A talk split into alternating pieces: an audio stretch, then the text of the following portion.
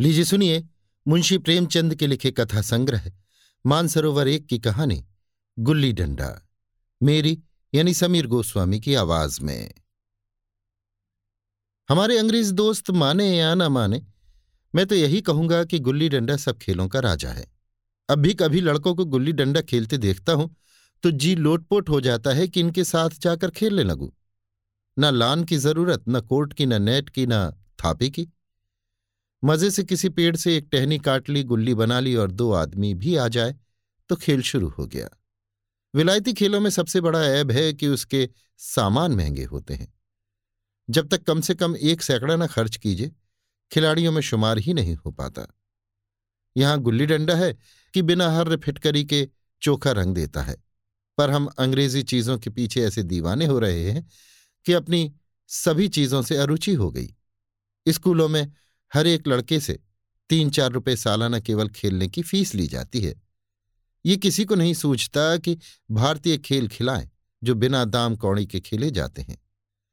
अंग्रेज़ी खेल उनके लिए है, जिनके पास धन है। गरीब लड़कों के सिर क्यों ये व्यसन मढ़ते हो? ठीक है, गुल्ली से आँख फूट जाने का भय रहता है। तो क्या क्रिकेट से सिर फूट जाने का, तिल्ली फट जाने का, टांग टूट जाने का भय नहीं रहता? अगर हमारे माथे में गुल्ली का दाग आज तक बना हुआ है तो हमारे कई दोस्त ऐसे भी हैं जो थापी को बैसाखी से बदल बैठे। ये अपनी अपनी रुचि है। मुझे गुल्ली ही सब खेलों से अच्छी लगती है और बचपन की मीठी स्मृतियों में गुल्ली ही सबसे मीठी है। वो प्रातःकाल घर से निकल जाना, वो पेड़ पर चढ़कर टहनियाँ काटना और गुल्ली डंडे बनाना, वो उत्साह, वो खिलाड़ियों के जमघटे, वो पदना और पदाना, वो लड़ाई झगड़े वो सरल स्वभाव जिससे छूत अछूत अमीर गरीब का बिल्कुल भेद न रहता था, जिसमें अमीराना चोचलों की, प्रदर्शन की, अभिमान की गुंजाइश ही न थी। ये उसी वक्त भूलेगा जब घर वाले बिगड़ रहे हैं। पिताजी चौके पर बैठे, वेग से रोटियों पर अपना क्रोध उतार रहे हैं। अम्मा की दौड़ केवल द्वार तक है, लेकिन उनकी विचारधारा में मेरा अंधकारमय भविष्य टूटी हुई नौका की तरह डगमगा रहा है और मैं हूँ कि पदाने में मस्त हूँ। न नहाने की सुधि है, न कहाने की। गुल्ली है तो जरा सी, पर उसमें दुनिया भर की मिठाइयों की मिठास और तमाशों का आनंद भरा हुआ है। मेरे हमजोलियों में एक लड़का गया नाम का था। मुझसे दो तीन साल बड़ा होगा। दुबला, बंदरों की सी लंबी लंबी पतली पतली उंगलियाँ, बंदरों की सी चपलता, वही झल्लाहट। गुल्ली कैसी ही हो, पर इस तरह लपकता था, जैसे छिपकली कीड़ों पर लपकती है। मालूम नहीं उसके माँ बाप थे या नहीं, कहाँ रहता था, क्या खाता था, पर था हमारे गुल्ली क्लब का चैंपियन। जिस तरफ़ वो आ जाए, उसकी जीत निश्चित थी। हम सब उसे दूर से आते देख, उसका दौड़कर स्वागत करते थे और अपना गोइया बना लेते थे। एक दिन मैं और गया दो ही खेल रहे थे। वो पदा रहा था, मैं पद रहा था। मगर कुछ विचित्र बात है कि पदाने में हम दिन भर मस्त रह सकते हैं। पदना एक मिनट का भी अखरता है। मैंने गला छुड़ाने के लिए सब चालें चली। जो ऐसे अवसर पर शास्त्र विहित न होने पर भी क्षम्य है। लेकिन गया अपना दांव लिए बगैर मेरा पिंड न छोड़ता था। मैं घर की ओर भागा। अनुनय विनय का कोई असर न हुआ था।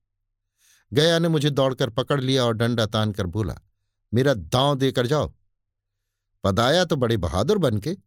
पदने के बेर क्यों भगे जाते हो? तुम दिन भर पदाओ तो मैं दिन भर पदता रहूँ।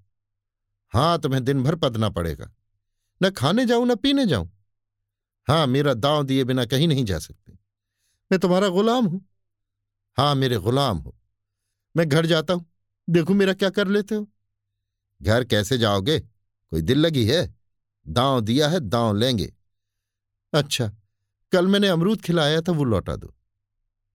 वो तो पेट में चला गया। निकालो पेट से। तुमने क्यों खाया मेरा अमरूद? अमरूद तुमने दिया, तब मैंने खाया। मैं तुमसे मांगने न गया था। जब तक मेरा अमरूद न दोगे, मैं दाव न दूँगा। मैं समझता था, न्याय मेरी ओर है। आखिर मैंने किसी स्वार्थ से ही उसे अमरूद खिलाया होगा। कौन निस्वार्थ किसी के साथ सलूक करता है? भिक्षा तक तो स्वार्थ के लिए देते हैं। जब गया ने अमरूद खाया तो फिर उसे मुझसे दांव लेने का क्या अधिकार है? रिश्वत देकर तो लोग खून पचा जाते हैं। ये मेरा अमरूद यो ही हजम कर जाएगा। अमरूद पैसे के पाँच वाले थे, जो गया के बाप को भी नसीब न होंगे। ये सरासर अन्याय था। गया ने मुझे अपनी ओर खींचते हुए कहा, मेरा दांव देकर जाओ, अमरूद समरूद मैं नहीं जानता। मुझे न्याय का बल था, वो अन्याय पर डटा हुआ था। मैं हाथ छुड़ाकर भागना चाहता था, वो मुझे जाने न देता। मैंने उसे गाली दी, उसने उससे कड़ी गाली दी, और गाली ही नहीं एक चांटा जमा दिया। मैंने उसे दांत से काट लिया। उसने मेरी पीठ पर डंडा जमा दिया। मैं रोने लगा। गया मेरे इस अस्त्र का मुकाबला न कर सका। मैंने तुरंत आँसू पहुँच डाले। डंडे की चोट भूल गया और हंसता हुआ घर जा पहुँचा। मैं थानेदार का लड़का एक नीच जात के लौंडे के हाथ पिट गया। ये मुझे उस समय भी अपमानजनक मालूम हुआ। लेकिन घर में किसी से शिकायत न की। उन्हीं दिनों पिताजी का वहाँ से तबादला हो गया। नई दुनिया देखने की खुशी में ऐसा फूला कि अपने हमजोलियों से बिछुड़ जाने का बिल्कुल दुख न हुआ। पिताजी दुखी थे। वो बड़ी आमदनी की जगह थी। अम्मा जी भी दुखी थी।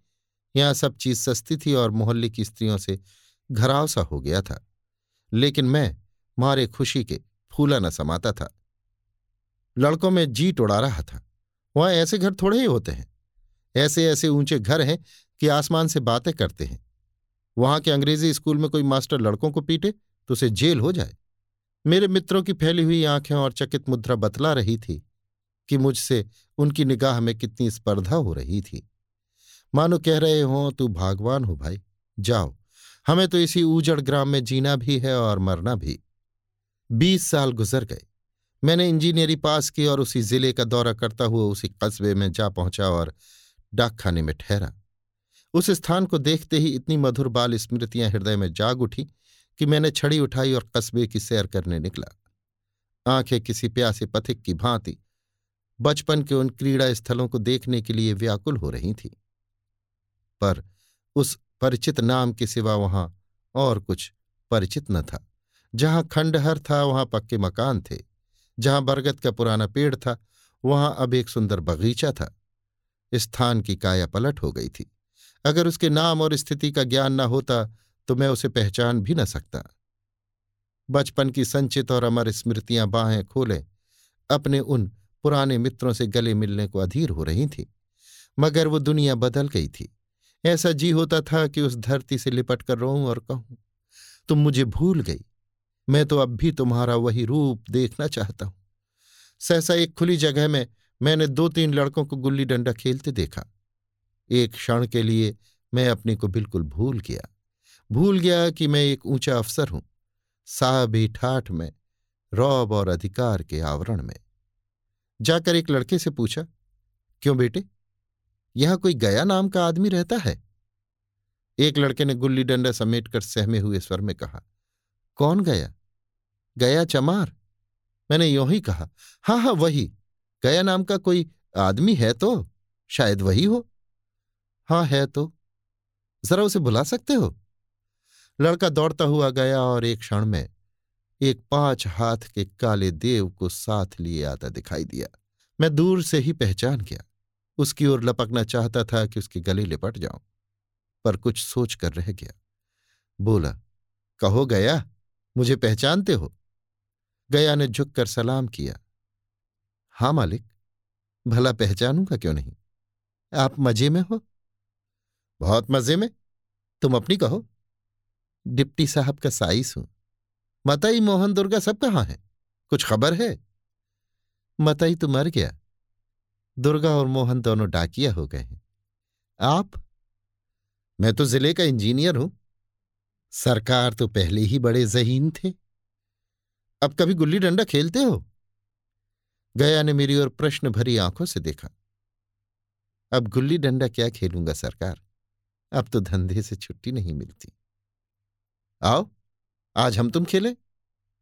तुम पदा ना। हम पदेंगे। तुम्हारा एक दांव हमारे ऊपर है, वो आज ले लो। गया बड़ी मुश्किल से राज़ी हुआ।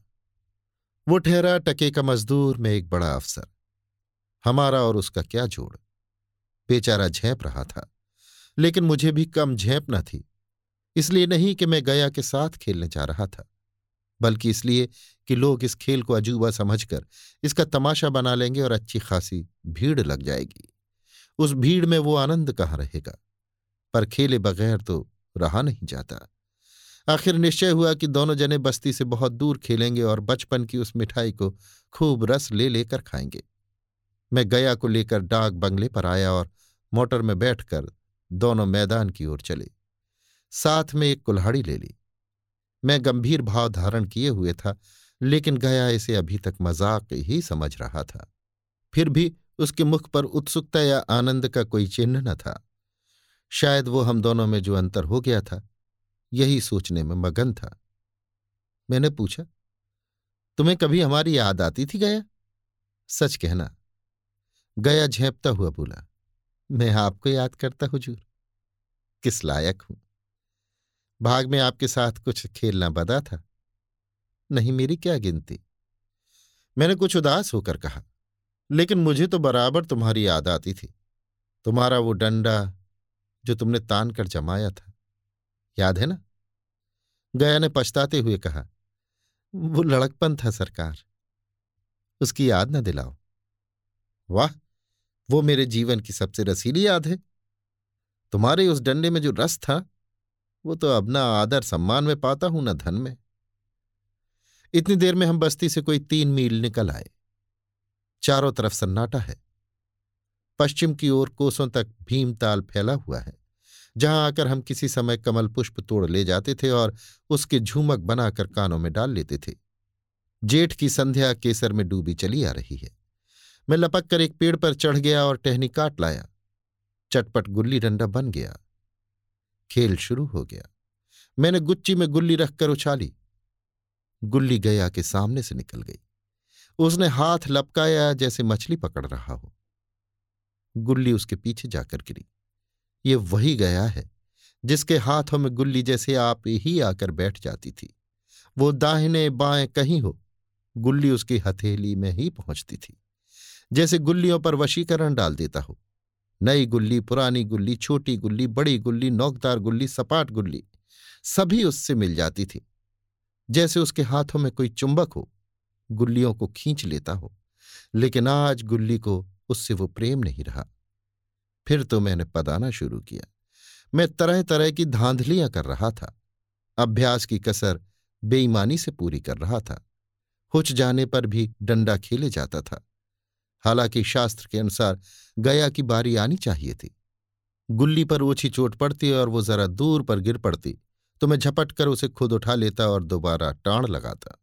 गया ये सारी बेकायदगियाँ देख रहा था, पर कुछ न बोलता था। जैसे उसे वो सब कायद कानून भूल गए, उसका निशाना कितना अचूक था। गुल्ली उसके हाथ से निकलकर टन से डंडे से आकर लगती थी। उसके हाथ से छूटकर उसका काम था डंडे से टकरा जाना। लेकिन आज वो गुल्ली डंडे में लगती ही नहीं। कभी दाहिने जाती है, कभी बाएँ, कभी आगे, कभी पीछे। आध घंटे पधाने के बाद एक गुल्ली डंडे में आ लगी। मैंने धांधली की गुल्ली डंडे में नहीं लगी। बिल्कुल पास से गई, लेकिन लगी नहीं। गया ने किसी प्रकार का असंतोष प्रकट नहीं किया। ना लगी होगी। डंडे में लगती तो क्या मैं बेईमानी करता? नहीं भैया, तुम भला बेईमानी करोगे? बचपन में मजाल था कि मैं ऐसा घपला करके जीता बचता। यही गया गर्दन पर चढ़ बैठता। लेकिन आज मैं उसे कितनी आसानी से धोखा दिए चला जाता था। गधा है, सारी बातें भूल गया। सहसा गुल्ली फिर डंडे से लगी और इतनी ज़ोर से लगी जैसे बंदूक छूटी हो। इस प्रमाण के सामने अब किसी तरह की धांधली करने का साहस मुझे इस वक्त भी ना हो सका। लेकिन क्यों ना एक बार सबको झूठ बताने की चेष्टा करूँ? मेरा हरज क्या है? मान गया तो वाह वाह, नहीं तो दो चार हाथ पदना ही तो पड़ेगा। अंधेरा का बहाना करके जल्दी से छुड़ा लूँगा। फिर कौन दांव देने आता है? गया न विजय के उल्लास में कहा, लग गई लग गई, टन से बोली। मैंने अनजान बनने की चेष्टा करके कहा, तुमने लगते देखा? मैंने तो नहीं देखा। टन से बोली है सरकार। और जो किसी ईंट से टकरा गई हो। मेरे मुख से ये वाक उस समय कैसे निकला, इसका मुझे खुद आश्चर्य है। इस सत्य को झुठलाना वैसा ही था, जैसे दिन को रात बताना। हम दोनों ने गुल्ली को डंडे में ज़ोर से लगते देखा था, लेकिन गया ने मेरा कथन स्वीकार कर लिया। हाँ, किसी ईंट में ही लगी होगी। डंडे में लगती तो इतनी आवाज़ ना आती। मैंने फिर पदाना शुरू कर दिया। लेकिन इतनी प्रत्यक्ष धांधली कर लेने के बाद गया की सरलता पर मुझे दया आने लगी। इसीलिए जब तीसरी बार गुल्ली डंडे में लगी तो मैंने बड़ी उदारता से दांव देना तय कर लिया। गया ने कहा, अब तो अंधेरा हो गया है भैया। कल पर रखो। मैंने सोचा कल बहुत सा समय होगा। ये न जाने कितनी देर पद आए। इसलिए इसी वक्त मामला साफ़ कर देना अच्छा होगा। नहीं नहीं, अभी बहुत उजाला है। तुम अपना दांव ले लो। गुल्ली सूझेगी नहीं? कुछ परवाह नहीं? कया ने पदाना शुरू किया, पर उसे अब बिल्कुल अभ्यास न था। उसने दो बार टाड़ लगाने का इरादा किया, पर दोनों ही बार हुच गया। एक मिनट से कम में वो दांव खो बैठा। मैंने अपनी हृदय की विशालता का परिचय दिया। एक दांव और खेल लो। तुम तो पहले ही हाथ में हुच गए। नहीं भैया, अब अंधेरा हो गया। तुम्हारा अभ्यास छूट गया। कभी खेलते नहीं। खेलने का समय कहाँ मिलता है भैया? हम दोनों मोटर पर जा बैठे और चिराग जलते जलते पड़ाव पर पहुँच गए। गया चलते चलते बोला, कल यहाँ गुल्ली डंडा होगा। सभी पुराने खिलाड़ी खेलेंगे। तुम भी आओगे? जब तुम्हें फुर्सत हो, तभी खिलाड़ियों को बुलाओ मैंने शाम का समय दिया और दूसरे दिन मैच देखने गया। कोई दस दस आदमियों की मंडली थी। कई मेरे लड़कपन के साथी निकले। अधिकांश युवक थे जिन्हें मैं पहचान न सका। खेल शुरू हुआ। मैं मोटर पर बैठा बैठा तमाशा देखने लगा। आज गया का खेल, उसका नैपुण्य देख कर मैं चकित हो गया। टाण लगाता तो गुल्ली आसमान से बातें करती। कल किसी वो झिझक, वो हिचकिचाहट, वो बेदिली आज न थी। लड़कपन में जो बात थी, आज उसने प्रौढ़ता प्राप्त कर ली थी। कहीं कल इसने मुझे इस तरह पदाया होता तो मैं ज़रूर रोने लगता। उसके डंडे की चोट खाकर गुल्ली दो सौ गज की खबर लाती थी। पदने वालों में एक युवक ने कुछ धांधली की। उसने अपने विचार में गुल्ली लपक ली थी। गया का कहना था, गुल्ली ज़मीन में लगकर उछली थी। इस पर दोनों में ताल ठोकने की नौबत आई है। युवक दब गया। गया का तमतमाया हुआ चेहरा देखकर डर गया। अगर वो दब न जाता तो ज़रूर मारपीट हो जाती। मैं खेल में न था। पर दूसरों के इस खेल में मुझे वही लड़कपन का आनंद आ रहा था, जब हम सब कुछ भूल कर खेल में मस्त हो जाते थे। अब मुझे मालूम हुआ कि कल गया ने मेरे साथ खेला नहीं, केवल खेलने का बहाना किया। उसने मुझे दया का पात्र समझा। मैंने धांधली की, बेईमानी की, पर उसे जरा भी क्रोध न आया। इसलिए कि वो खेल न खेल रहा था, मुझे खिला रहा था, मेरा मन रख रहा था। वो मुझे पदा कर मेरा कचूमर नहीं निकालना चाहता था। मैं अब अवसर हूँ। ये अफसरी मेरे और उसके बीच में दीवार बन गई है। मैं अब उसका लिहाज पा सकता हूँ, अदब पा सकता हूँ, साहचर्य नहीं पा सकता। लड़कपन था, तब मैं उसका समकक्ष था। ये पद पाकर अब मैं केवल उसकी दया योग्य हूँ। वो मुझे अपना जोड़ नहीं समझता। वो बड़ा हो गया है। मैं छोटा हो गया हूँ। अभी आप सुन रहे थे मुंशी प्रेमचंद के लिखे कथा संग्रह, मानसरोवर एक की कहानी, गुल्ली डंडा, मेरी यानी समीर गोस्वामी की आवाज़ में।